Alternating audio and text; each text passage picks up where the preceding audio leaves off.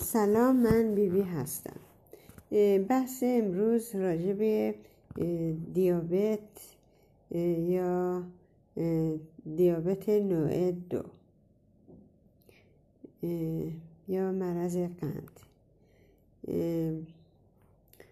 غذاهای شفادهنده مانند بلوبر، اسفناج، کرفس و گرودر یا جوانه ها و کلم کل اسپاریس یا مارچوبه بهترین غذا برای دیابت یا مرض قند نوع دو می باشه.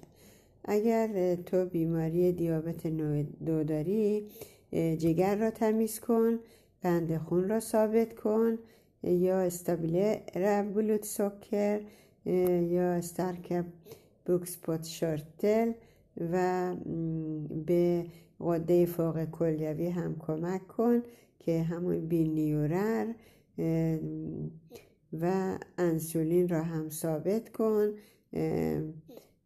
برای این کار باید دست از یه سری غذاها برداریم. مانند پنیر، شیر، خامه، کره، تخم مرغ و روغنهایی که با مواد شیمیایی گرفته باشه. فشار گرم. و شکر نخور اما اصل گرم نشده و طبیعی می‌تونه بخوریم.